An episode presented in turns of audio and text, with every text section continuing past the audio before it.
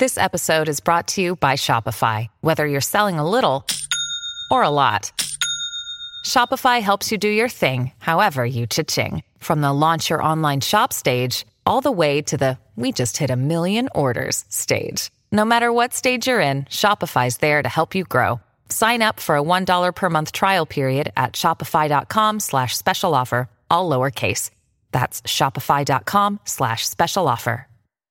Hi, friends. Before we jump into today's episode, I want to thank you for choosing to listen to the surprising rebirth of belief in God. We'll soon be celebrating 500,000 downloads since launch and winning a Zenga Prize for podcast journalism. If you're enjoying the series and you'd like to help me reach even more people with thinking faith, can I encourage you to support this podcast? Becoming a silver supporter means you get early access to episodes and bonus content. Gold supporters also get signed books and a monthly catch up with me on Zoom if you'd like it. The links to support are with the show notes or visit justinbrierley.com. Enjoy today's episode. So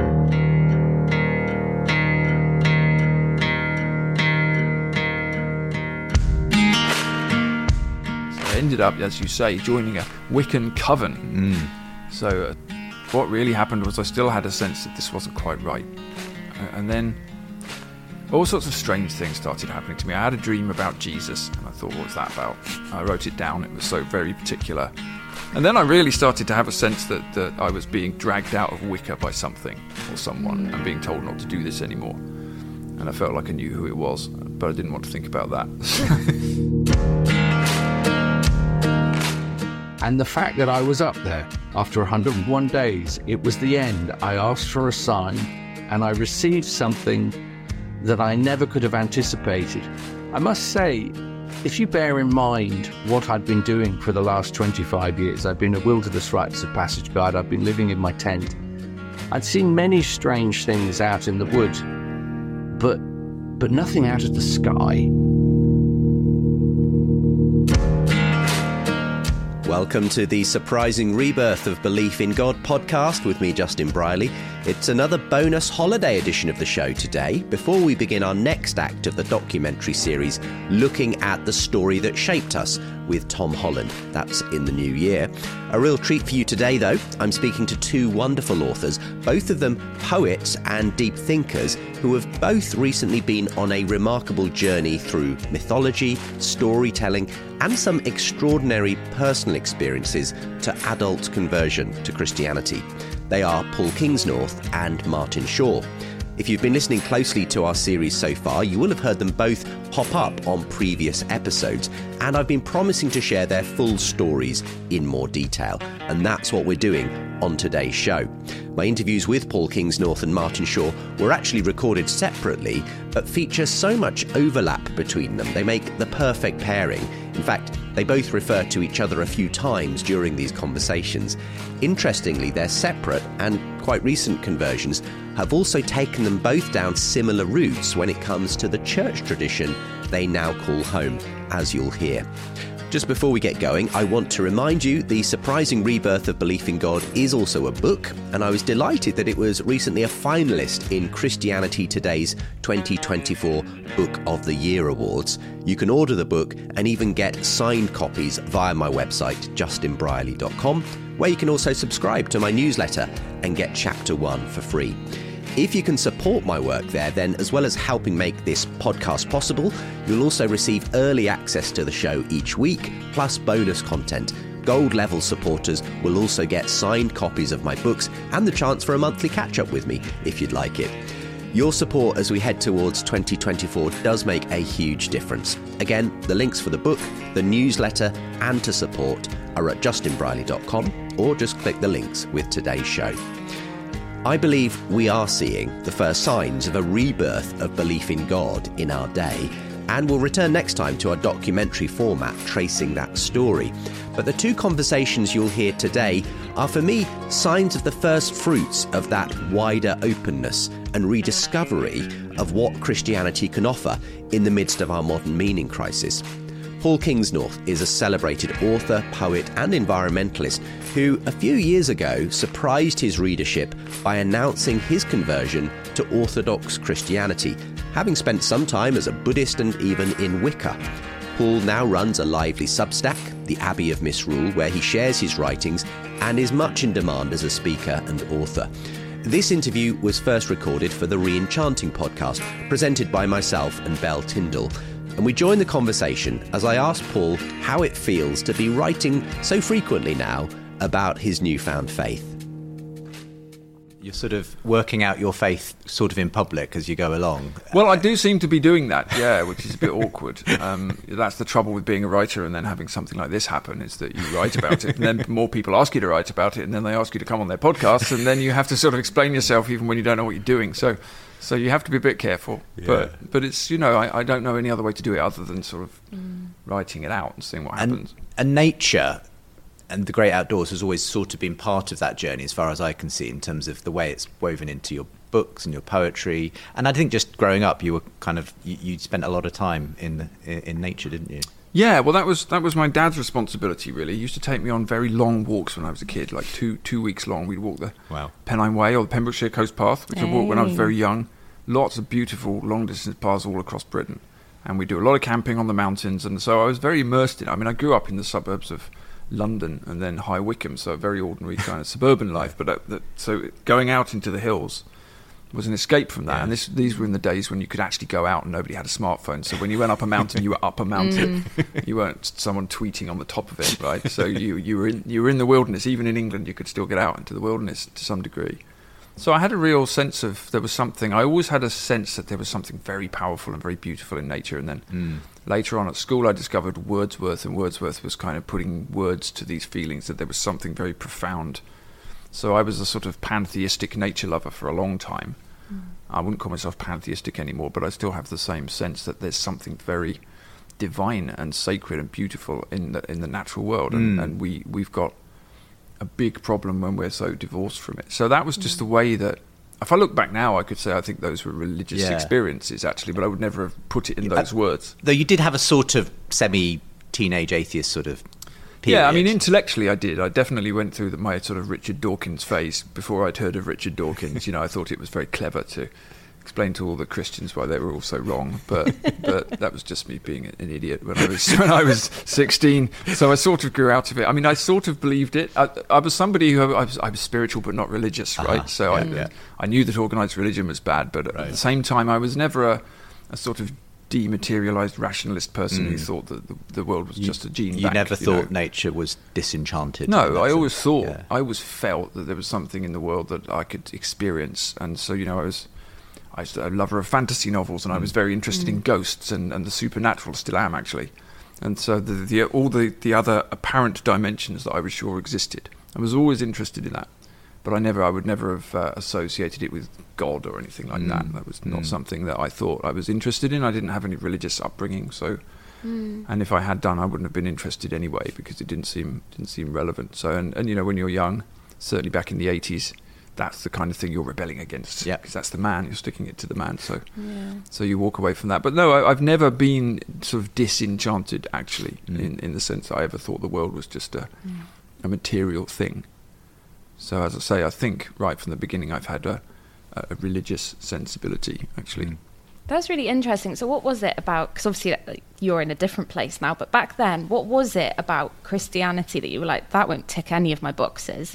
Like, there's nothing about Christianity that will explain or define anything that I'm feeling sort of in nature. Well, I don't know really. I mean, it wasn't just Christianity; it was anything at all. I mean, my, my best friend at school was a Muslim, and um, you know, he was very committed to his religion in a sort of quiet way. And sometimes I'd go around his house, and he'd have all his sort of praying garb on, and, and I'd sort of look at him and think, mm, "That's a bit weird," but you know, it seems to make him happy. But I thought I was much cleverer than all that, and it just it wasn't. well, Look, I mean, I, I sort of had this when I grew up in England in the 80s, there was a sort of Church of Englandy thing going on, and that, and so I, I, there was always, you know, we had RE at school, and um, there were these two types of vicars that you would meet. There was the very stuffy old Victorian vicar who seemed to be coming from another world, and then there was the trendy vicar with the beard and the guitar who wanted to make Jesus your friend, and that was even worse. I much preferred the traditional vicar. I didn't want anything to do with the I'm literally trendy vicar picturing people I know. oh, there's lots around, and they, they'd come and do sermons about. I remember a particular one where someone wanted to compare Jesus to a bunch of bananas, I can't remember why, but it was it was terrible. I'd love to know Oh, it was what awful. the analogy and you know, was. they'd always be quoting pop songs and things. That was mm. really bad, and it was just cringe. It was very cringe, and so you just thought, what has this got to do with me? And it Yeah. just sounded like morality lessons. That's all it was. Jesus says do this, and it's like, well, why do I need Jesus to tell me to do that? Uh, so it didn't. It didn't seem relevant, but I wasn't looking for it. You know, I Yeah. wasn't in that space Yeah. where that was anything that interested me, so I could just have a good laugh about it. It wasn't. It wasn't something I felt like I needed, and no one had ever explained to me what it was. So Christianity Okay. or any other religion didn't seem. And you know, back in the day, uh, and probably still, the, the, the kind of the myth of progress is, is our is our story, and we're supposed to have transcended religion. That's a silly superstition that people used to have, and we've all gone beyond that now. um, and that's sort of what what I probably complacently Yeah. thought the world was. You know, So, before we get to your own point at which you changed your mind, your life was very much shaped by nature, by your concern for it, uh, ecology, environmentalism, and so on. Over time, though, I think you you became a bit disillusioned with the movement. So, do you want to talk us through sort of what happened on that level, th- th- where where that passion came from, and but what what made you want to sort of Yeah, well, there's a couple of things really. I mean, if we go back to the sense that nature is that in nature you can see the divine, which I think is now what was going on. Yeah. Um, you know, nature is the book of God. Um, If God is an artist, which I think he probably is, then nature is his artwork, right? And hmm. and we're part of it, incidentally, because we're natural too. So I could always I had a sense that that's what it was. That was what was going on. So I had a very incohate sense that nature was a was a sacred thing in some way. I wouldn't necessarily have used that word. But when I saw a forest being destroyed to make toilet paper, that felt like sacrilege. It still hmm. does. Hmm. It seems like a, like a violent, stupid abuse of the world, um, and a worship of mammon and all of the other things that we would we would see now. Um, and so I wanted to protect it, and so that led to me becoming an activist. And my writing got diverted into a long period of using my writing to try and, and talk about that fiction, non-fiction, poetry, whatever, almost activist writing, but also just trying to explain the the importance of the sacred in nature. And so I was a, a, a, involved in the green movement for a long time. I suppose I became disillusioned firstly because it became clear that the the scale of the destruction wasn't something we were going to change, and we're not going to stop the climate changing now at this point. Um, and and that kind of activism doesn't work on a large scale; it can work on a small scale, but. So there was a sense that it was sort of past the point of no return. But more than that, it was a sense that the green movement has gone down, the mainstream anyway, it's a very broad movement, but the mainstream of the green movement has gone down a very technocratic road in which uh, we have this thing called environmentalism, and we talk about, in very technical terms, about biodiversity and carbon credits. And, and so we've, we've taken this sacred, divine manifestation of natural beauty and turned it into a sort of a, cold, dead accounting thing where we've all got to be sustainable and reduce Right. our carbon and and the solution to the problem is always more technology. It's always putting But it's wind never farms about on the actually mountains. changing our. It's never about lifestyle. changing our lifestyle. It's never Yeah. about having less. It's never about mm. seeing nature as, as something that is more than a. Right. I was an environmentalist because I believe nature was a was something that should be protected because it just obviously should because mm. it was mm. it Yeah. was. That's, I, I'd say that's a religious sensibility, but you don't have to have a religion to see that. It's a normal human reaction, I think, mm-hmm. um, and I still think that. And I think much of the environmental movement has become so obsessed with carbon and technology that it's got lost. Uh, It thinks that covering mountains in wind farms is a good solution because what it actually wants to do is sustain technological society going forward, making us all richer and wealthier. And actually, I think that what we need to do is have a lot less and live more simply. Um, but that's virtually impossible in the society we live in. It's, it's been made very, very hard to do that. So I think it's about relationship. Our relationship with nature is very broken. And if we have a relationship with the rest of nature, which just sees it as something that can be calculated and, and, and sorted out with technology, then we've done to nature the same thing we've kind of done to our culture, which has turned it into a machine. Mm. So that was that was my disillusion, mm, really. Mm. Yeah, so I guess sort of to really oversimplify what you're saying, but to make sure I've got it right in my head, is that it's it's not about what the environmental movement at the moment is. It's about using the machine in a sort of a better way, rethinking how we Hmm. how we use way, it in a sustainable Right, right. way, rather than thinking actually is it something to be is it a machine Yeah, to be used in exactly. Hmm. general or is it something completely different? Yeah, exactly. I mean, what, what are we trying to do? Are we trying to create a giant technological digital society which doesn't produce carbon and is sustainable, or are we are we looking at our way of life, our modern way of life, which I always have, and said, actually, no, this is the wrong way to live. Yeah. We're so disconnected from nature. We're so a- a- atomized and isolated Yeah. and dependent on our technology that we've broken a lot of relationships, mm. human and non-human. That's what I always felt, and a lot, a lot of environmentalists still obviously do feel that, but the the mainstream of the movement has gone and down it feels like that's path. only sped up in the last few years. Yeah, it really has. It's sped up very fast since COVID. I think everything's become even more digitized than before. Um, we're living on screens even more than before, and the future is just taking us in that direction. And it's, and, it's and the so wrong direction. if, if all we're doing in our environmental activity is kind of ensuring we can sustain this world yeah, exactly. well, so do we what do you want this to world? sustain? Yeah. What do you want to Yeah, sustain? I mean, yeah. what does sustain mean? It just means make something that can keep going. So what are you trying to sustain? Are you trying to sustain the natural world, or are you trying to sustain this, tech This technological existence we've- machine? we've created Are you for trying to ourselves, sustain yeah. capitalism or progress or mm. growth or wealth? What are you trying to sustain? And that's what sustainability actually now means is making modern Western capitalist technological society uh, bulletproof, almost shockproof. You know, get rid Mm. of the carbon, use use something else instead. But that's that's a technological question. It's not a it's not a Mm. deeper one. What's our actual relationship with nature is the question I want to answer. Yeah. You talk about how that got worse after COVID, and that's such a shame because I remember in the midst of it, it felt like, oh, this could be, this could be a moment. You know, like we're Yeah, suddenly There was a moment could hear right the at the birds beginning, and- wasn't there? Yeah, there and was. it- and Yeah. the clouds that we, we weren't living That's in the true. smog and all Absolutely. that. That's Yeah. very true. Yeah. And there was a moment at the beginning where the cars weren't on the roads and people Yeah. went home and spent And- time with their children. And you thought, oh, actually, And look at all the stuff I'd forgotten Yeah. about. Yeah, exactly. And seeing Very how true. nature reacted to us shrinking mm. Was such a beautiful oh, was thing, and we were all so enchanted with it Yeah. at the time. So it's such a shame that that hasn't. Yeah, but then we got straight back on the bandwagon. We got didn't we? straight It back on it. Yeah, we're not very good at learning those sorts No, of we're, are humans we? are very bad at learning from their mistakes, aren't they? I think that's a good Yeah. lesson from history, unfortunately. we do do that. Just before we jump into the rest of today's show, one of the voices you'll hear on this podcast is friend of the show, Glen Scrivener, a brilliant Christian communicator. Glen has recently put together an online course called 321. It's an introduction to Christianity that's imaginative, stimulating, and assumes no prior knowledge. If you've been thinking about exploring faith for yourself, or if you want something to share with your friends, 321 is just the thing.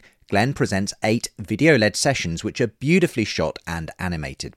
I found it a really engaging and practical way of connecting the big ideas in this podcast to our everyday life. I'm already thinking of people I can share it with. See for yourself at 321course.com slash JB. It's completely free. Just start a free account with your email and a password, and you're in. There's no spam, no hidden costs. Go to 321course.com slash JB and discover life according to Jesus.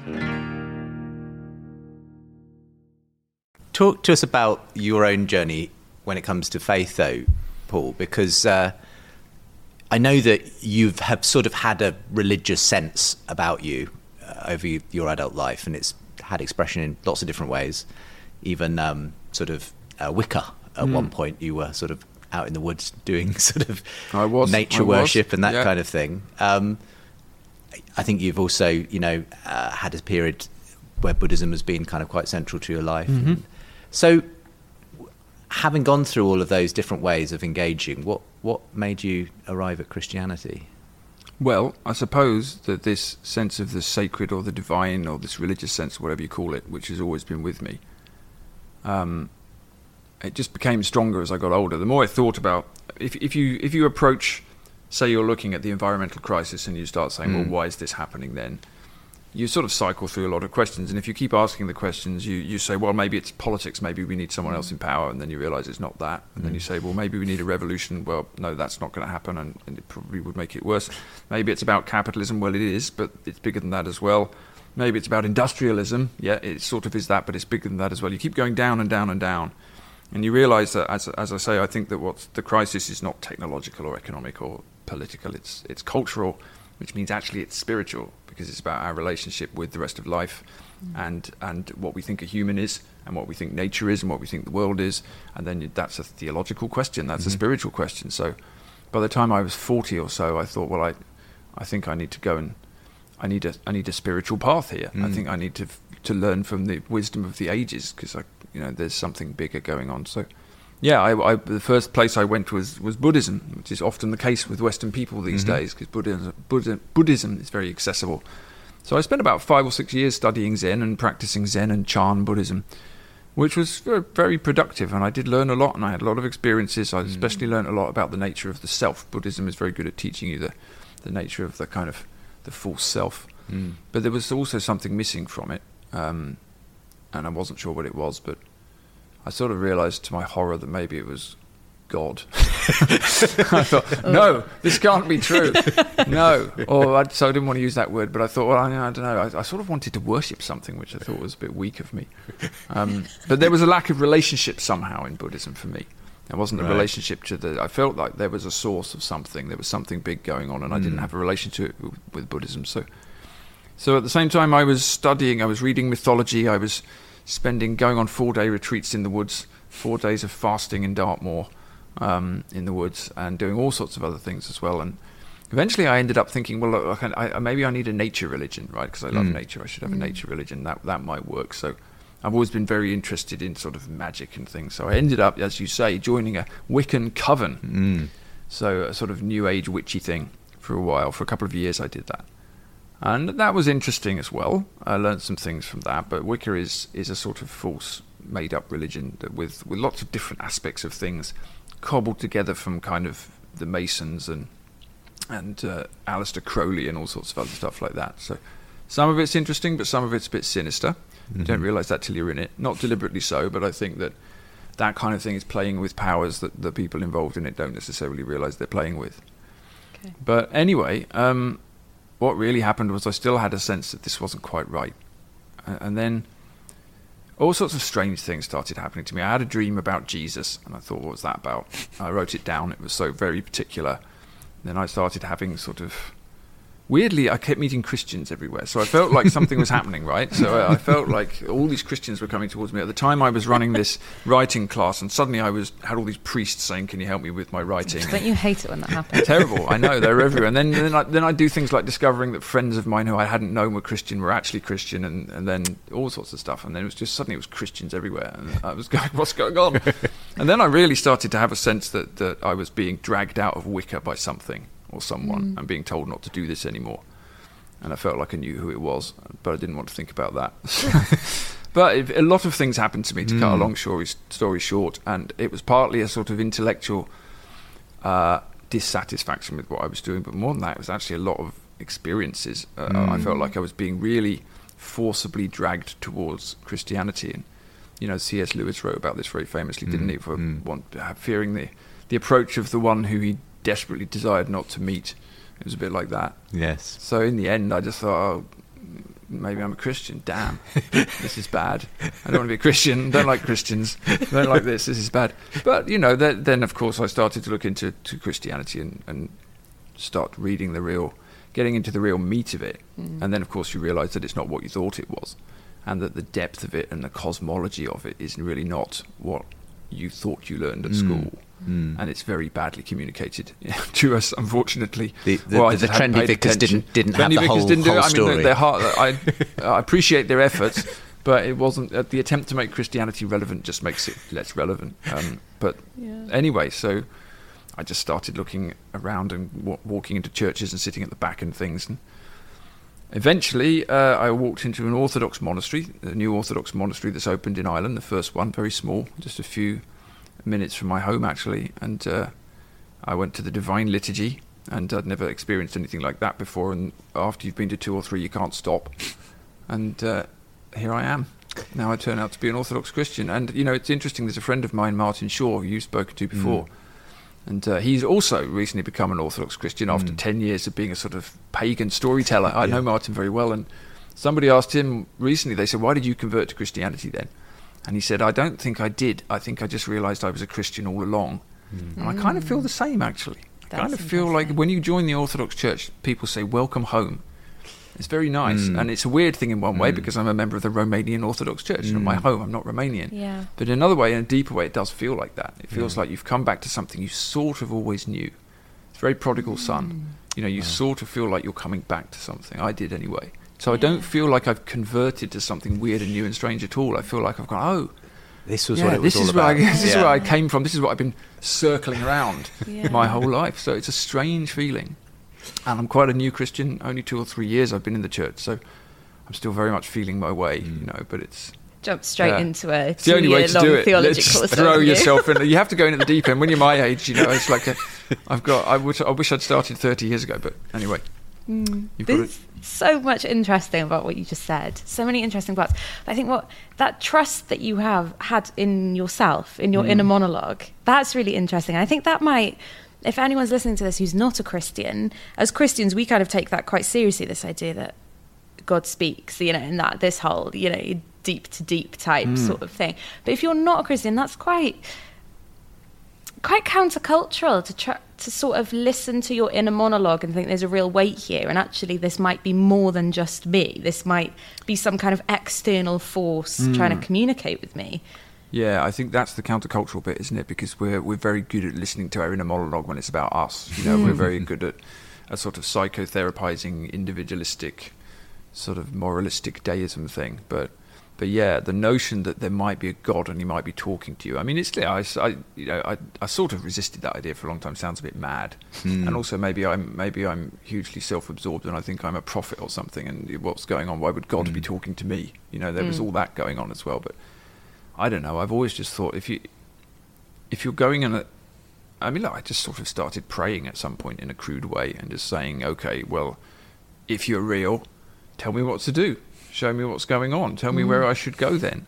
Um, I think it's sort of the only thing you can do. But I, I think for a long time, I'd just been looking. I've been searching for so long. I just thought I've got to follow mm. whatever comes. What's the mm. worst that can happen? I'll just be wrong and then I can go and do something else. But Was but yeah, it- you, what, you, what it turns out that if you start praying, you get an answer, which is actually quite quite frightening. So that was what happened, I It, think. it reminds me a bit of that, that C.S. Lewis passage. I can't remember it very well, but where he, he sort of talks about the fact that a lot of people want a kind of God that's a sort of impersonal force or a sort of hmm. God in their own mold that Yes. doesn't challenge them too much. But then when people discover this kind of untamed living God mm. on the end of the line, that's that's a very kind of different concept Yeah, because yeah. that, that suddenly means, oh, I'm not in the driving seat anymore. Mm. There is something beyond me. Aslan is not a safe lion. Uh, yes, it's not a tame lion. You He's know. not a tame Yeah, lion. No, yeah. exactly. No, Yeah. that's that's the thing. You see, so it's a radical kind of discovery that prayer's a thing. You know, mm. prayer actually is a real thing. Because again, at school, it was. It's a funny thing. I did. I'm not really blaming anyone, but you know, no one taught you what any of this was really. You just go to assembly and they go, right, let us pray, and you go, what does that mean? What am I supposed to do? I just say these words. But yeah, actually ha- trying to talk and then thinking like something might actually have happened as a response to that, as a result of that. I mean, it's, it's a it's a I- weird, I'm very fascinated countercultural because thing actually. I've I've got kids, and and the thought often goes through my mind, you know, when they're at school, and they do happen to go to a, a Church of England school. Mm. But lots of their friends obviously have absolutely no faith and don't Yeah. come from church families and so on. And and I sometimes wonder, going through those, you know, things, prayer, you know, your hymn or whatever, what impact does it make? Obviously, on you, it, it had Mm. very little impact, and yet at the same time, I don't want that to just disappear entirely from our cultural experience. Well, yeah, I mean, this is people. interesting, you know, because you say it had little impact, but I'm not sure that's true. Um, I did I didn't think it had any impact at the time. I wasn't interested in Right. it, but it did give me a foundation in what Christianity broadly was. Yes. I I had to learn the Lord's Prayer at school, Yeah. so I always knew that. And I'd listen to the Gospels. I wasn't very interested, but I'd hear the stories, and I had to do the nativity play and sing some hymns, and that gives you an under a basic foundation of Christianity, actually, um, which I don't think is available for a lot of children these days. Actually, Yes. I think that the younger generation often now haven't even got that foundation.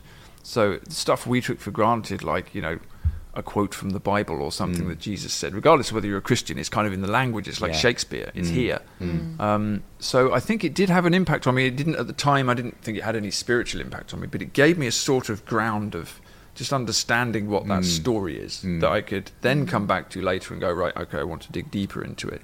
But I sort of at least I knew the broad outline of what the what the picture was. So I think it did have an impact in that way actually. Yeah, yeah. A cultural, you know, gives you a cultural grounding. Even if you reject it, it's still there. Yeah. If you want to come back, you can come back. Mm. So, yeah, I do think that matters actually.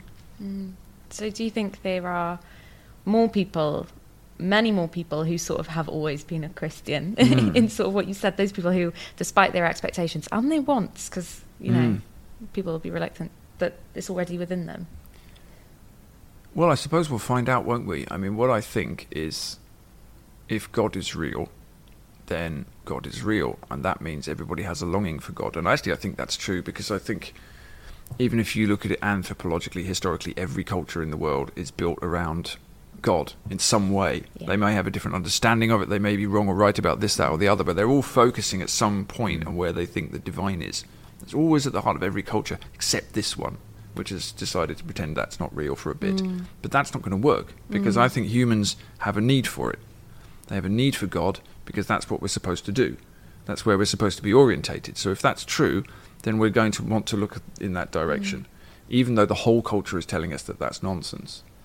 Sort of, we sort of know it isn't, but we don't. It's very difficult to know where to look in this mm. society. But I do think possibly that that's true because I, since I started writing about this and talking about it, I didn't really intend to go around writing and talking about Christianity all the time. It just seems to have happened, and I thought, well, maybe I should do it because maybe that's what I'm supposed to do with this mm. writing thing I have. Maybe that's what God wants me to do, or maybe I should just do it to help others out. But since I've started doing it, I've had a lot of letters and emails. I can't even answer them all from people who are in a similar sort of position on a similar Yeah. journey, often coming from a similar place, who said, Yes, much to my horror and surprise, I'm also attracted to Christianity. What do I do? And I can't really help, but except by telling the story. And it, just by talking like this, other people can look and say, oh, Yes. yeah, maybe it's all right. Maybe it's not just me. Maybe I'm not mad. We, we You know, spoke to Francis difference. Spufford earlier in the series, and, and he said something quite similar. Well, he, he basically said sometimes it's about having people who aren't the people you'd expect, maybe, to start talking about Christianity. Yeah. That that suddenly opens It it, up for people, and and um, he obviously, you know, is a brilliant writer and Hmm. uh, and so on. And, and I think it was a refreshing when suddenly he wrote about Christianity Hmm. in his book Unapologetic, and, and in a very different, unique way as well. Um, uh, uh, and we've also mentioned Nick Cave a few times on this Hmm. podcast. A few times. But if you're listening, Nick, the, the door's still open Yeah, to, come to, on. to the interview. been mentioned like six Um, times now. um, but again, someone who's who I think uh, you know, uh, very influential pop star, rock star, but seems to kind of just be voicing what I think a lot of people are feeling deep down. No, there's maybe there is a God, maybe Yeah. maybe this mm. this feeling, and I mm. kind of also recognizing, like so many people, that as you say, we're the only culture that has kind of banished God, mm. but. We're still no less religious. We're just getting religious about different things, Yes. Mm. Yeah, and exactly. and it's not like that. That instinct goes away. It just No. gets subverted in some way. No. I mean, what, what are you seeing in terms of that? Do you, would you say, I don't know, do you think we're ready for the real God story to come back in our culture? Well, that's a good question, isn't it? Um, you know, Chesterton said, Chesterton was arguing with Marx. He said, It's not true that religion is the opium of the people, it's irreligion, which is the opium of the people, because if you don't worship something beyond the world, you will worship the world. And above all, you will worship the strongest thing in the world, which is true. So it's true. You get your religious gaze uh, directed towards, well, this is what idol worship is, right? That you, you start worshipping the world instead. What we worship is money. We worship wealth. Above all, I think we worship technology. Uh, and you can see where that's going. That's going towards transhumanism, artificial intelligence, the attempt to create our own God, to be God, in fact. That's where we're going. Um, and I think that the more that that is openly the case, the more that we try to remake human nature, remake nature itself, behave like gods, um, the more people are going to start saying, well, hang on a minute, what, what actually is happening here? The more you have to ask this question what is a human? What is nature? What is the mm. world? And that's going to focus a lot of people's minds. And I think it already is. I think people will be ready for actual serious Christianity again, you know, full strength Christianity, not the weak worldly version, the real thing. and I think it's starting to happen. I can feel it, especially amongst younger people, interestingly. Hmm. In my generation, younger people, you know, I've, I've heard so many stories. I mean, even somebody like Jordan Peterson, who isn't a Christian, although he can't stop talking about it for some reason. I don't know what's going on there, but he'll give lectures about the uh, two hour lectures about the book of Genesis and it'll fill up with 20 year olds. You know, Yeah. that would never have happened 20 years ago, even Yeah. five years ago. There's something going on that's pulling people towards towards it. Yeah, I mean, it seems to have happened to me, and I think it's happening to a lot of other people as well. So yeah, I think it's like the more worldly we become, the more we worship the world, the more we start to do increasingly dark and disturbing things, trying to cr- ex- live forever, upload our minds into the mm. cloud, create mm. new life itself. The more this this sort of pull towards actual faith an actual God rather than the false one is gonna is gonna be stronger. I think. I have a feeling that's happening already. Mm. And you, you said then uh, full strength Christianity. Mm. You've found yourself. You found a pull to quite an ancient form of Christianity. Mm. What is it that you're finding there that you don't see in like sort of more modern Christianity? Um, Christianity again to mention a previous um, guest, Tom Holland. Mm. Christianity that you said has bled itself of enchantment. Um, I think you might have called it a bleached out Christianity. Mm, I think so. Um, Yeah, it feels yeah. like that. Can you talk us through sort of the, what Well, you're finding? It's a funny thing because you know I'm English, so maybe I should have been Anglican, and I, I live in Ireland, so maybe I should be Catholic. And I was looking around at all the churches. You become a Christian, you think, well, what's the church then? There seem to be about a hundred of them. What's the actual real one? Where should I be going here? So I was praying a lot about that, but I was also going to churches and sitting in them and seeing what happened. And eventually, as I said, I went to this Orthodox monastery, and that was a very powerful experience. I met a priest there, and I talked to him, and uh, I just kept going and going and going. And the, there was an experience in the Divine Liturgy in the Orthodox Church which I haven't had anywhere else. The Orthodox liturgy is usually at least two hours long. You stand up all the way through, right? Um, the Orthodox say the Orthodox Easter service will start at 10 p.m. and finish at 2 a.m. No messing around with the Orthodox. Sometimes people ask me the difference between Eastern and Western Christianity. I say Eastern Christians have better beards and stronger legs. Um, Fair enough. that's fundamentally the difference. Yeah. Um, but you know, there's something Orthodox Christianity comes from the East, uh, and and it's it's two things have happened there. Um, firstly, it's been persecuted for much of its history by either by Islam or later by communism, um, which has made it very strong. Paradoxically, it hasn't had very much power. And secondly, it hasn't had to deal with modernity. It didn't have a Reformation, didn't have the Enlightenment, didn't have the Renaissance. So it hasn't been sort of had to hasn't been sort of hacked about by humanism, basically, in the same way. And so, you, and it also has a much more mystical core, I think, than Western Christianity. Obviously, there's mysticism in Western Christianity too, but generally, I think it's it's ended up, especially in the Protestant countries, much more moralistic and rationalistic. And that was the sort of Christianity that I proud came across at school. I think it's a, it's a sort of list of moral rules, and mm. obviously the moral rules matter in Christianity, mm. but they're not the heart of the thing. They mm. exist for a reason. And I found in the Orthodox faith, firstly, something which hasn't been compromised and muddied around by the modern world, but also something which can take you really much deeper than I've ever experienced in, in the Western Church. And I think, especially in the West since the 60s, the church, all the churches, the Catholic Church, the Anglican Church, all of them have tried to. I don't know if they've tried to compromise with modernity, but they've tried to make the church more appealing. You know, we've mm. got to, that, that's the trendy vicars, right? And, Yeah. and I don't blame them. It's, it's a sort of rational thing to do. They think, well, everyone, no one's interested in the church anymore. Maybe if we make it, maybe if we make the hymns sound like pop songs, people will mm. come back. But they won't because they just want the pop songs. and then the church looks weak. So, weirdly enough, the more the church has tried to speak to or adapt itself to secular modernity, the more it's just seemed like a compromised thing Mm. that doesn't have anything alternative to say. Whereas mm. now, I think when people are looking at Christianity, they say, look, what's the alternative to the world? Which is actually what Christianity is supposed to be, right? St. Paul mm. says, don't be conformed to this world. The church is not the world. It's in the world, but it's not of the world. So we're not supposed to be conformed to the world. And now that the world is becoming so awful in so many ways, people will say, well, where's the temple of God? Yeah. What's, what's happening in the temple of God? And if it's the same thing as is happening in the world, if it's just activist politics or, you know, pop songs or whatever, then why would you go? What, has it remained? If it's the word of God, it should remain unchanged, right? And it should be strong and it should be beautiful as well. The other thing about Orthodoxy is there's a great deal of beauty in it.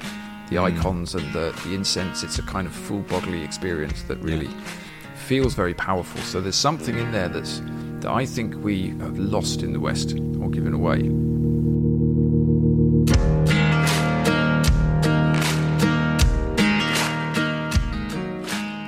You can find links to Paul Kingsnorth and the full interview on the Reenchanting podcast from today's show notes. My next guest has a story that overlaps with Paul Kingsnorth in several ways, as you'll hear. Martin Shaw is a renowned storyteller and mythologist.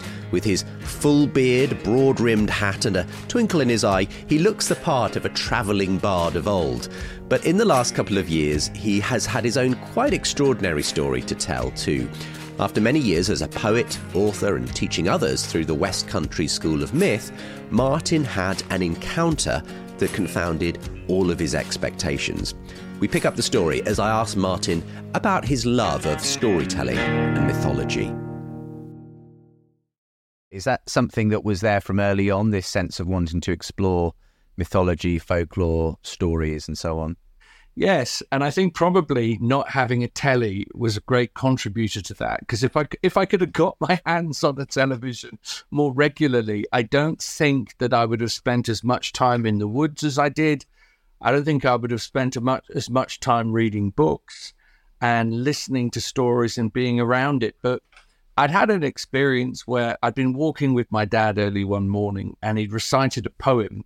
And as he recited it, the sun came up now, in my five year old mind, this was an extraordinary act of sympathetic magic. My dad had done that. Certain words, beautifully expressed, bumped into everything around us and caused a reaction. Mm. And I used to see the same thing when my mum was reading me a story at night. I'd see the moon come out, and in my little associative mind, I thought there was a relationship, and I think there probably still was, between the movement of the moon and the words of my mum. So that was the way it expressed itself when you were growing up. Did did you find yourself drawn in, you know, as you you know began reading for yourself to sort of storytelling, fantasy literature? What was your own engagement with with the stories that people tell? Well, I I, I didn't know that storytellers existed in the set in in the fashion that I am one today but there were well meaning ladies in libraries that would read you a story. But there's a difference between being read a story and being told a story. There's a difference between a recital and an imagining. And it was the imagining that I was excited about. I went to I went to a church uh, called Upton Vale Baptist Church in Torquay in the mid 70s. And I remember often, you know, I would have been whisked off to uh, Sunday school, but there was a day where I remember somehow I was trapped in the adult sermon. And I could see that the sermon was of great, you know, substance for folks several generations older. But I had this fantasy that Aslan was going to burst through a window, grab the preacher by the scruff of the neck, not kill them, but just generally shake up the oxygen of the room uh, and so I, I was at the, the Christianity and the stories I was experiencing through Christianity. I think in reflection, Justin, there was a bit of a disconnect between the kind of radical, actually countercultural message of Yeshua, of Jesus, this strange Galilee druid, and the incredibly sort of domestic and rather urban and settled setting that had encrusted itself around this very strange uh, uh, Middle Eastern mystery religion. Mm, mm. So you already, I suppose, at a young age, sort of were, were, sensing something that that what you were being showed in the church that you perhaps grew up in didn't feel like the the wild, untamed kind of story that, that you obviously already had a sense that Christianity might might be about. Yeah, I mean, I did, I did love the stories. I think, you know, I remember David and Goliath and things like that, but they they didn't do to my soul what a fairy tale would do or a great mm. myth like the Odyssey. And Jesus himself was speaking of such a high bar, of such sort of uh, interior discipline. I knew I would be I would be terrible at that. I used to describe Christ as the first the first alien that ever visited Earth, you know, because he seemed so unusual to me. He didn't seem like the other gods that I encountered in stories. So I think, yeah, it it did. It seemed uh, an urban, well masticated, well chewed mm. faith with a tremendous emphasis on belief. But the trouble was, when I was, you know, six, I didn't believe in anything for more than a few minutes. I didn't even believe t- entirely that I was a boy. I thought I may be a hawk, uh, or I, I, I, was, you know, some goblin that lived in the forest. And so, actually, that kind of uh, evangelical pressure froze my artistic soul, to be honest. Mm. And another thing is that although I appreciate now, actually, the the, the, the you know Baptists can really deliver a good sermon. There's real content. It's fantastic. Mm-hmm. Now I pr- I appreciate it now, but I was not aware of a contemplative tradition. I wasn't aware of the saints really. I wasn't aware of wild old women living in the desert. I wasn't aware of, of the first, really, the first 300 years of Christianity and the strangeness of that story. And Yeah. for some reason, for me, although obviously the traditional um, traditional description of the church is the body of Christ, I used to look out the window and think, well, is a meadow of wildflowers the body of Christ? Is a mountain range the body of Christ? Is the bottom of the sea part of the body of Christ? What does Creator actually think? Is Christianity allowed to exist in the wild places as well as the breathlessly human? Yes. So you were kind of experiencing this this disjunct between the sort of dis- domesticated version, as it were, of Christianity, and the, this sense that you had that there might be something else out there, something bigger and wilder. Um, I mean, you've already intimated that you did grow up that in that sense in a in a Christian setting, um, but did that faith just kind of not stick for the kinds of reasons you've described? Did it sort of obviously you you you had you know loving parents, as far as I understand, who wanted, I'm sure, to pass on the faith as best they could, but for whatever reason, it it doesn't qu- didn't quite fit your personality and that artistic soul that you you describe. You know, wonderfully, Justin, I'm realizing as you're saying this to me that my parents they did pass it on. You know, the message was received. It just took just took half a century. uh, but yes, at that time, at that time, it seemed tamed, unromantic, um, uh, book laden. You know, I it, again, you know, the people of the book.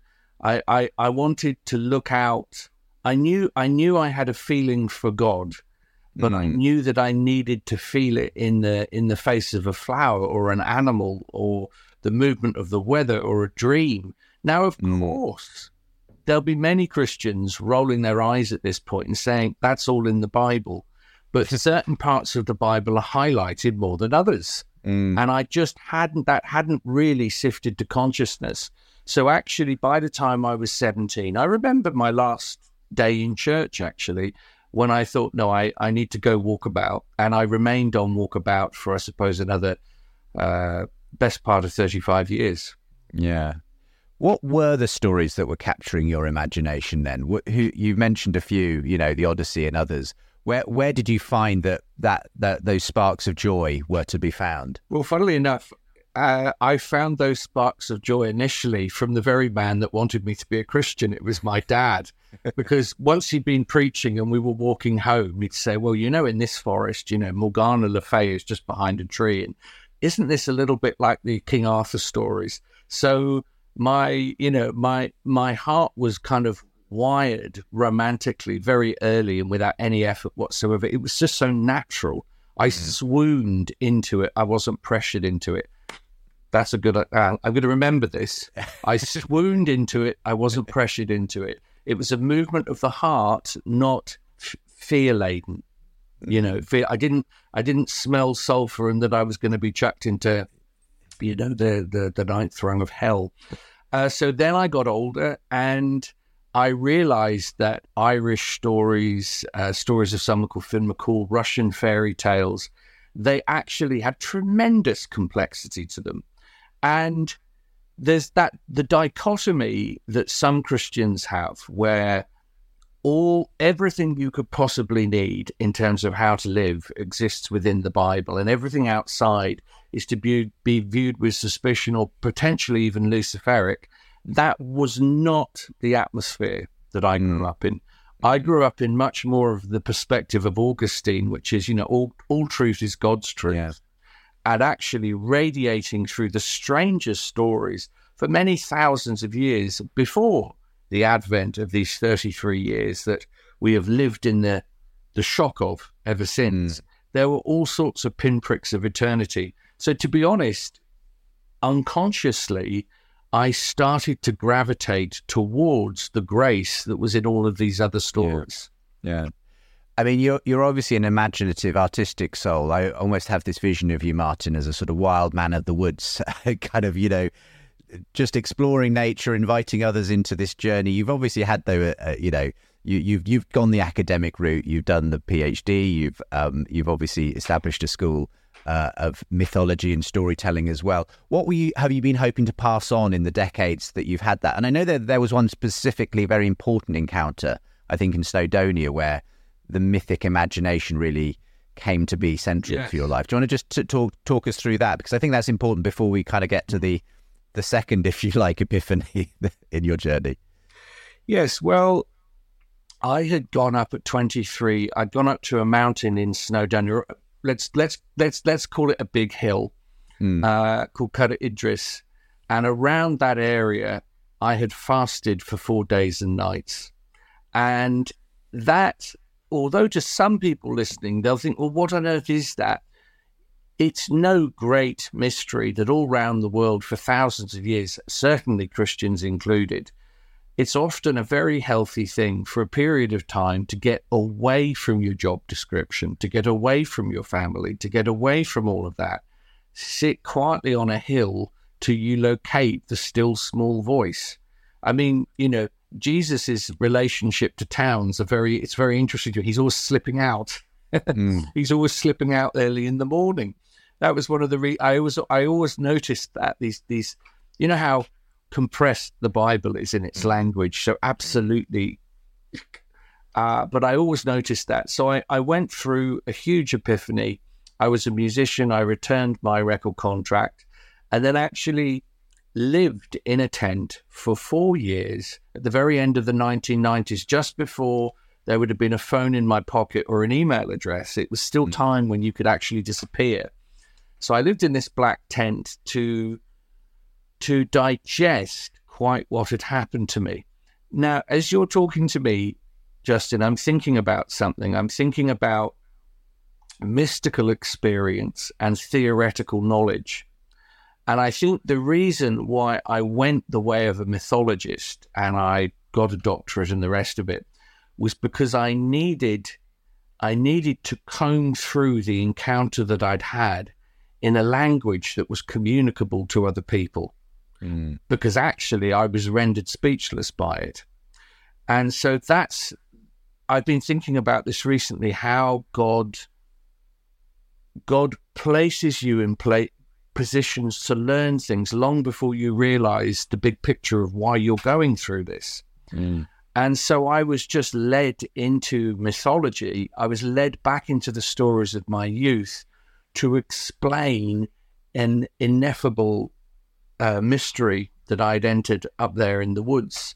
And then I trained in that work for eight years.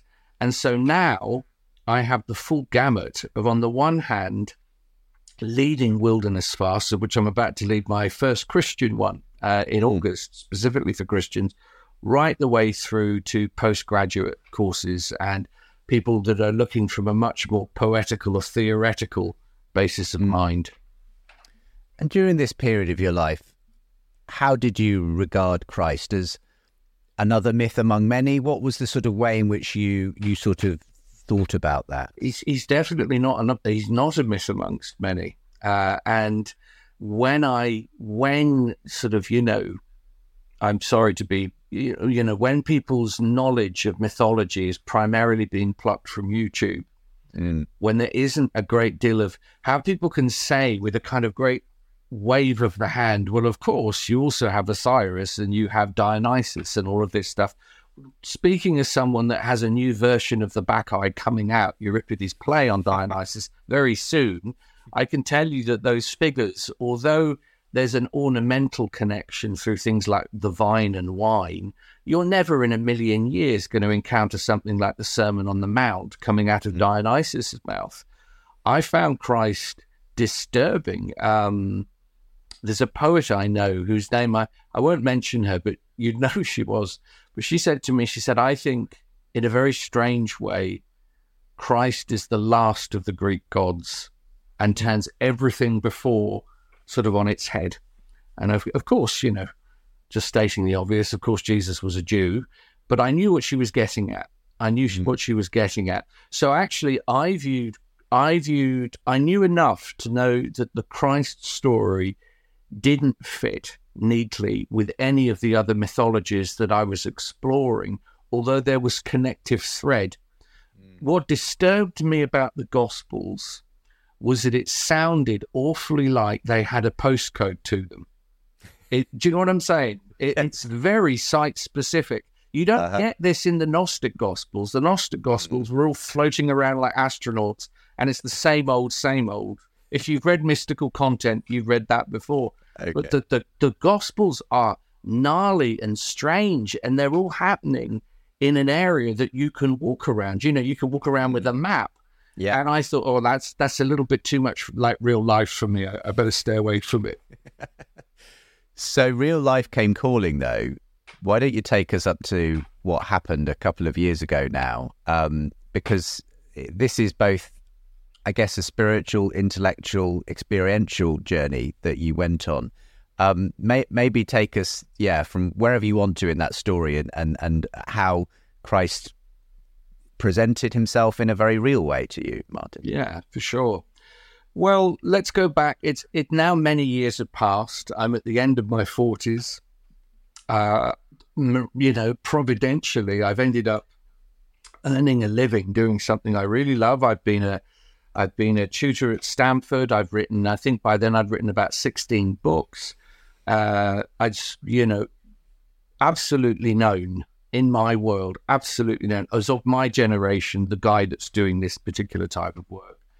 But then I, I had a, I had an odd sensation. I don't know where it le- where it came from, to spend 101 days visiting a local Dartmoor forest.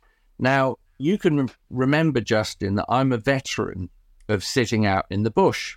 But the trouble is, if you do anything in life over and over and over again, there'll come a day when you get to the back of the wardrobe and it's just fur coats and, and the back of the wardrobe. And the wilderness vigil, to some degree, I knew it so well. I needed to do something else to to tripwire my own heart again, to tripwire my own imagination. And so I knew a 101 day vigil in the forest was going to do something that I hadn't encountered before. And so through the end of 2019, in the winter of 2020, I was visiting this forest every day, primarily to listen. Again, I know how um, that may sound very airy fairy, but it's just part of my, just how I am. I, I, I listen to woods because I'm aware that if you go into a forest of oak trees, for the last few hundred years, they just had people looking at them as bits of two by four and looking at them and thinking, well, you'll make a nice boat or a ship. and so I wanted to go and actually tell stories back to a place. So lots of Dartmoor stories, lots of poems.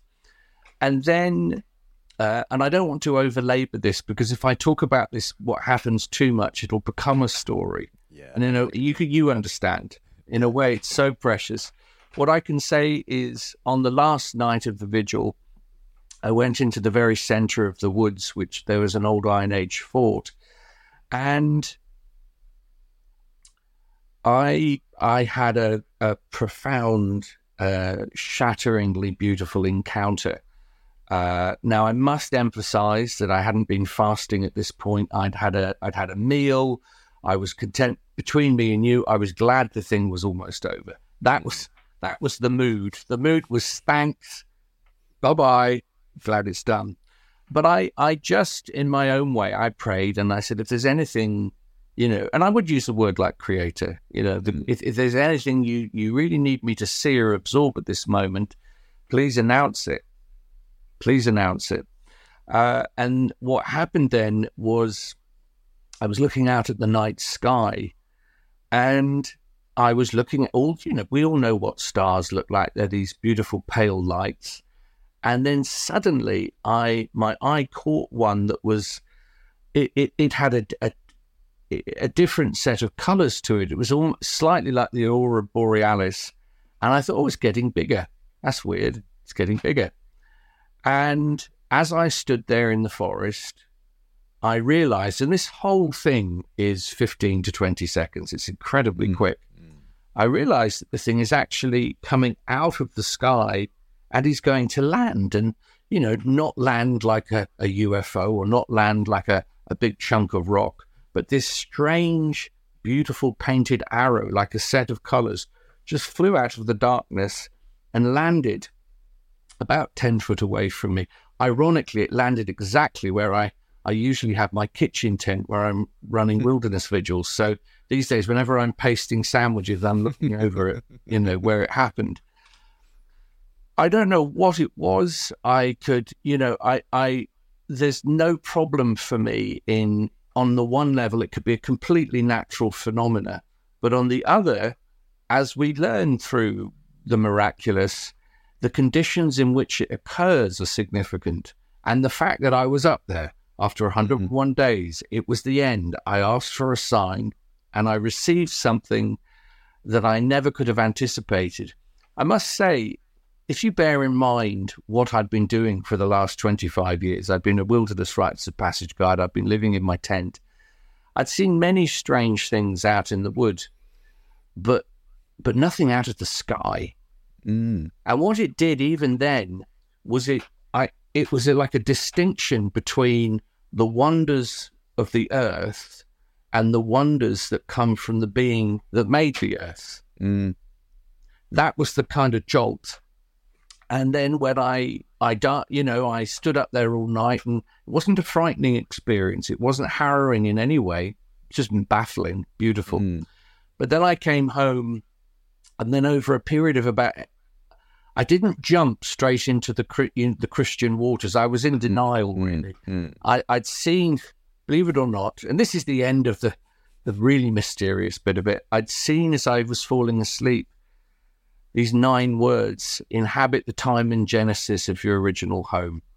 Now, I didn't, I didn't like that because it said Genesis, and I also didn't understand it. Time and Genesis, what does that mean? But I, ironically, lockdown immediately begins, so I have the best part of a year to chew on quite what had happened. And towards the end of that period, dreams came. And they were the kind of dreams that were just unavoidably powerful. And I started to dream of a figure that I couldn't quite see. I had a dream that I was in the trenches. It was like the First World War. And I was with clearly my captain, but I couldn't see his face. And he looked at my arm and he said, You know, you've done a good job trying to fix your arm, but it's in a terrible state. And I looked down, and sure enough, my arm was like that. And he said, he said, look, you've been through something really difficult, and I can fix your arm if you want, but I have to break it again. Mm. Do you want this? Uh, and I looked at my captain. I still couldn't see his face properly, but I said, please fix it. And if it hurt, it only hurt for a second. But from that point onwards, a great flood of dreams started to come. And suddenly, this figure that had been, I'd kept at bay academically, I'd kept it at mm. bay theoretically, was suddenly nearer to me than my own heart. And by that time, you've had it. I mean, you've absolutely had it. You would be at fool, foolishness in the middle of your life to deny, you know, the depth of the invitation that was being offered. But as you understand, Justin, as I'm talking to you now, I, I know how, to some people, how nutty this will sound. Mm. But this is how, this is partially how God works, I think. I tell you what, I mean, the, the, the phrase from Acts 2, um, your, your young men will dream dreams, your old men will see visions. I'm not saying you fall into necessarily either camp, Martin, but the, the point is there's an expectation, isn't there, that, that somehow visionary experiences, dreams are part of the way God communicates. Now, obviously, we live in a very rationalistic culture in the West where people are inclined to say, well, it's just, you know, the cheese you had last night or some sort of internal bias, you know, um, and, you know, you're, you're going to interpret things the way you want to. But for you, I think it's harder to deny that when you're the one experiencing that because there's something about the power that comes with that that that that if you're in the midst of it is actually difficult to sort of simply say no that was just my imagination that was just you know a neurobiological phenomenon that that sounds to me like the sort of experience you're having there martin I yes and I also feel that to some degree one doesn't necessarily cancel out the other mm. you know what I mean all of that can be true at the same time uh, and you're going to be. It'll be what you do with it. Do you curate it? Do you look after it? Do you do you protect that experience and watch it grow, or do you put it on the shelf marked strange spiritual experiences? And I elected not to do that. But I do think that I had been prepared for about 25 years for that encounter. The right relationship to nature was established, the degree of reading in which I could probably interpret something like that. But no amount of book smarts makes something like that happen. There's no amount of theoretical knowledge that can pull a light out of the sky. Um, yeah, so Yeah. so I've you know you you're you are aware that on one hand you're going to be you know a laughing stock. You'll you'll lose credibility in all sorts of ways, and of course that's to, to a degree that happened. But the as far the last time I checked, you know Jesus wasn't standing around saying, "Come with me, everything's going to be easy." Uh, and there'll be an insurance policy. He says, "Come find out." That I knew. That I Mm. knew. Yeah. And so that, in a way, seemed like the pearl of great price. Yeah. You know? So the phrase that you went to bed that came to your mind, inhabit the time and genesis of your original home. Was, Yeah. Um, did you connect that then with your Christian upbringing? Was that the sense Oh, that, yeah. that, Yeah, that you were being drawn back to Yes. that story that you'd sort of put aside as, as something too domesticated and tame, Yeah. and yet was coming back in a new way at this phase in your life? In in the end, it wasn't the Baptist church though that you found your your Christian home in. Do you want to tell us about sort of where you have found that that spiritual home? I will. I will. Uh, so, you know, just to finish, really, I, I came out of the woods. I'd gone in for 101 days, expected to become, I would say, wedded to the wild. Mm. And I came out wedded to Christ. And what happened over the next year was I realized both of these realities faced each other. They faced each other. You know, I've called it the mossy face of Christ. So then what happens is I knew it would not be, a, I, I, I felt and I feel that by and large Christians do really need to find a church. You need to find your your room in the many mansions, in the many mansioned place. And so I looked around and in the end actually I met a lot of a lot of Christians with great hearts and I learned to recognize Christians uh, instinctively. Uh, there's a feeling about them. I, I call them worker bees. And I know that's a big part of what's going on in my own life is between me and you, I, I've been, I've had a fairly highfalutin conversion. It's been quite public. I've met all sorts of folks that are really at the cutting edge of many interesting things. But make no mistake, Where the rubber meets the road with Christianity, as far as I can tell, is down in the granular detail of how I relate to other people. It's am I really, am I really showing up or not, or am I just you know on the surface of things? So, in other words, it was kind of important that I didn't leave everything open to my own interpretation 24 hours a day. Mm-hmm. Because that's not that's not healthy for me. Yeah. That's not healthy. So obviously, I I then ended up in a place where no one in my family really knew much about, which is Eastern Orthodoxy. I went into a church uh, just as they were uh, beginning something called Divine Liturgy, and I suddenly located all the missing elements that had been uh, seemingly not present in the Christianity of my youth. Now, uh, and I think we've talked about this before, you and I, a big thing in my family's evolution was the charismatic movement. Mm. And the charismatic movement was was big news in the 70s and the 80s and before and after. And it, it, it, it had always touched me. It had always touched me. Um, but when I went into the divine liturgy, I realized it was like a taste in my mouth. I thought, oh, that that presence is here again. This Holy Spirit is here, but this time through the decorum and the formality of the divine liturgy, it has this incredible runway into the room. Mm. Uh, it's not quite as dramatic round the sides. People aren't kind of falling off their chairs in the way I was used to it and enjoyed Yeah. but the the voltage the voltage was the same. So I had, it was a, I've often said in my, my work, wildness is the dance partner of discipline. Wildness is that you need certain choreographed steps. And for me, orthodoxy provides that. It's bigger than me, it's far older than me, it's very substantial. Much of it I struggle with. Mm-hmm. But at the same time, I'm aware that I am I'm really up against something of tremendous substance. Um, so the next year I spent just showing up at church. No one would have a clue or interest in what I do outside of church. None. Mm. That's that's humbling. Yeah, you know, that's humbling. You're just there doing the doing the kettles, doing the tea, and the rest of it. Mm-hmm. And then uh, I'd just been on an enormous tour. But just before I set off on that tour, I was received in. I'd already been baptized, mm. but I was received into the Orthodox Church, and that's where I find myself now. Such an interesting journey you've taken there. There's something I suspect about the nature of the Orthodox Church. It's, I, I suppose, the fact that it does major on the kind of the immanence of God. Uh, it isn't so concerned, perhaps, with that sort of analytical sort of side. It, I'm sure it has its analytical side, but but that that that maybe comes through in the Protestant tradition, in the Reformed traditions, Baptists, and so on. Uh, and obviously, the fact is very ancient. It goes right back, really, to the genesis of the church.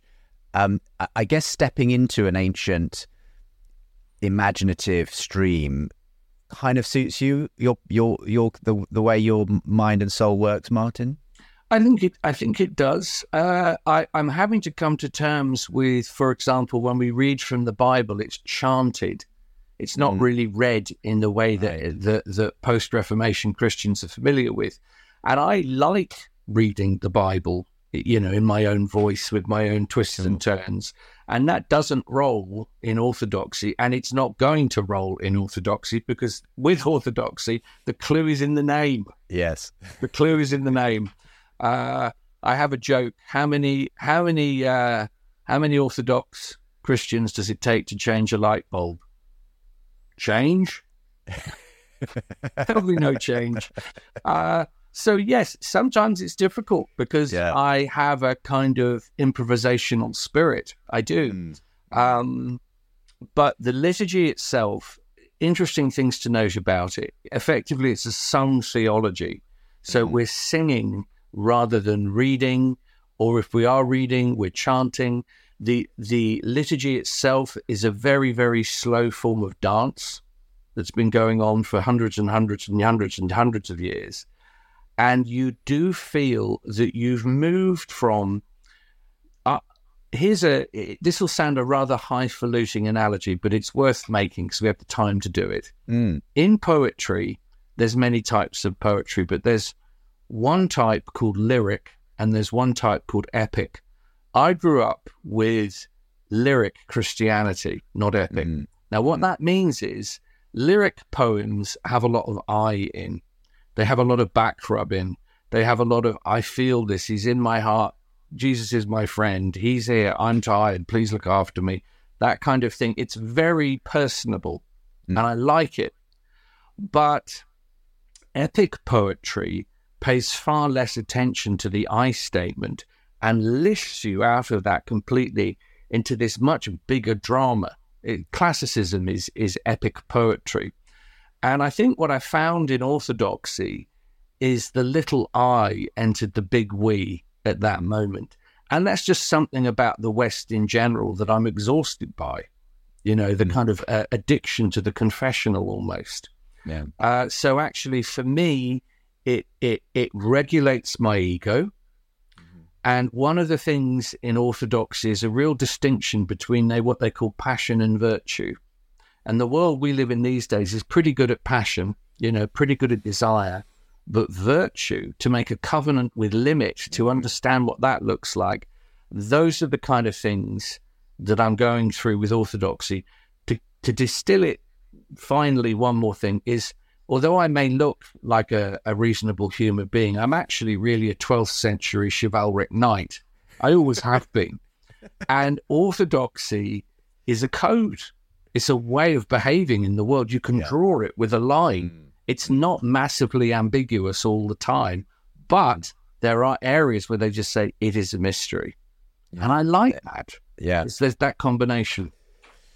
I was going to say that that picture you paint of the, the epic versus lyric poetry, I think even within some Western Protestant traditions, people are starting to key into the fact that some of that kind of very individualistic versions of Christianity, where it's me, Jesus, and you know me getting to heaven and so on.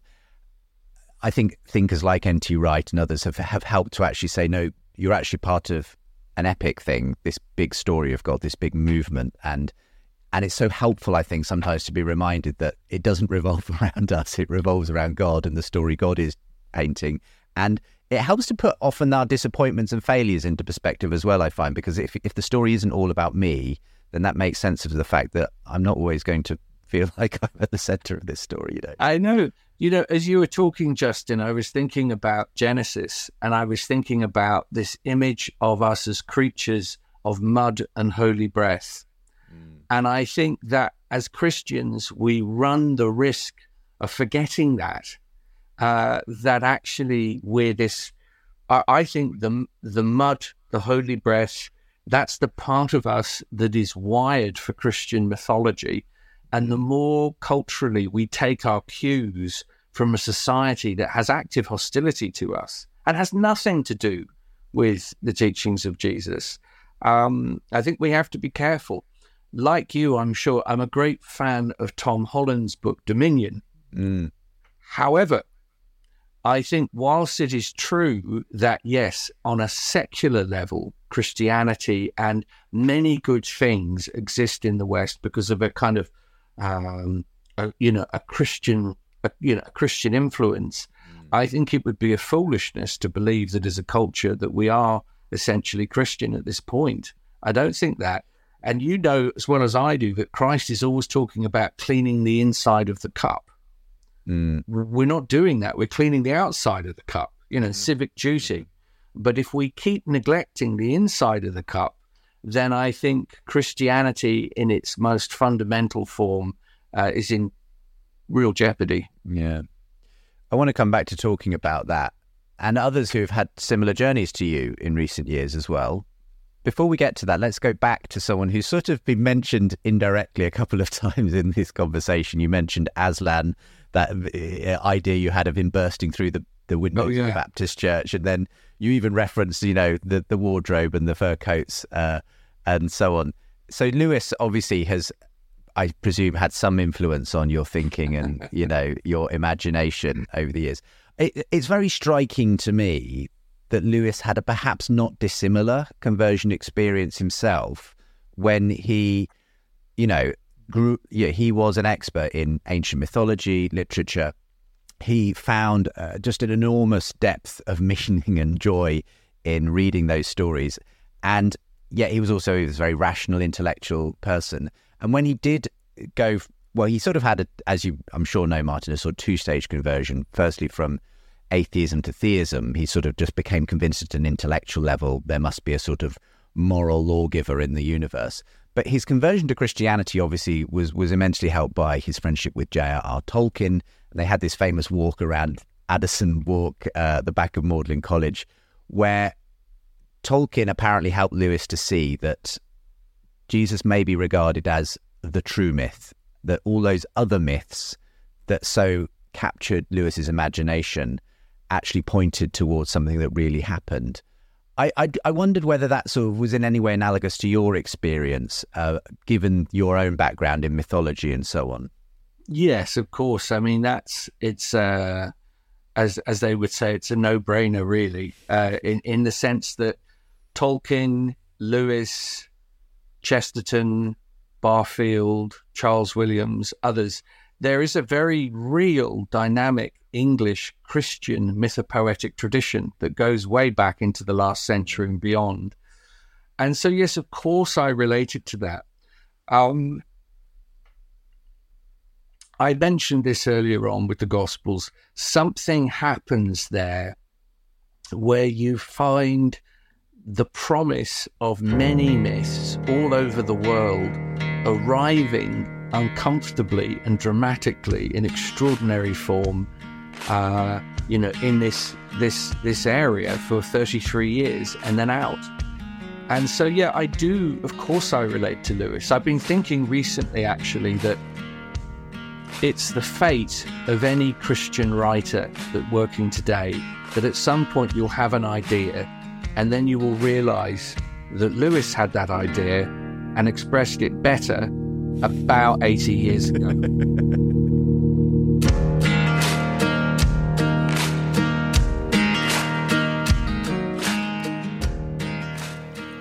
What a delight it was to chat with Martin Shaw. I think both he and Paul Kingsnorth have been on C.S. Lewis like journeys in their own ways. And that particular interview was first recorded for the Maybe God podcast. You can find links to Martin and the full conversation with the show notes of today's episode. I hope you've enjoyed these fuller dialogues with two fascinating examples of the storytellers and poets who are being drawn towards Christ in the surprising rebirth of belief in God. I'll be continuing to bring these kinds of long form conversations about surprising conversions in between the acts of our documentary series in future weeks. This podcast series is also a book. You can read the first chapter for free when you join my newsletter at justinbrierley.com, where you can also order the book or even get a signed copy. Today's episode was a production of Think Faith in partnership with Genexis and with support from the Jerusalem Trust. Also, a special shout out on this episode to Dave Mattocks, Chris Heasley, and Robert Lee White for generous support of this show that's helped us to continue bringing you these weekly episodes so far. But as we come towards the end of the year, your support really will help us to continue bringing quality podcasts, videos, and more resources for thinking faith in the new year. I'm passionate about bringing the Christian and non Christian world into conversation, and your support makes a huge difference. You can give through Patreon, PayPal, or tax deductible giving from the USA. The links are all with today's show. Coming up next time, this worried me more and more. And it was kind of like I was thinking, well, you know, I, I'm clearly not, as I'd vaguely imagined, the heir of the Greeks and the Romans in any way, really. And I began to realize that actually, in, in almost every way, I am Christian. History Maker. We return to our documentary series format as we find out why Tom Holland changed his mind about Jesus and looking at the story that shaped our world. That'll be coming your way in two weeks' time as we take a short break over New Year. As ever, please do subscribe to this podcast, rate and review us, share it on social media to help others to discover this series. Plus, you can get the next episode you just heard a clip from right now when you support at justinbrierley.com. The link again is with today's show. Your support makes a huge difference as we head into 2024. So, Merry Christmas, Happy New Year, and see you next time.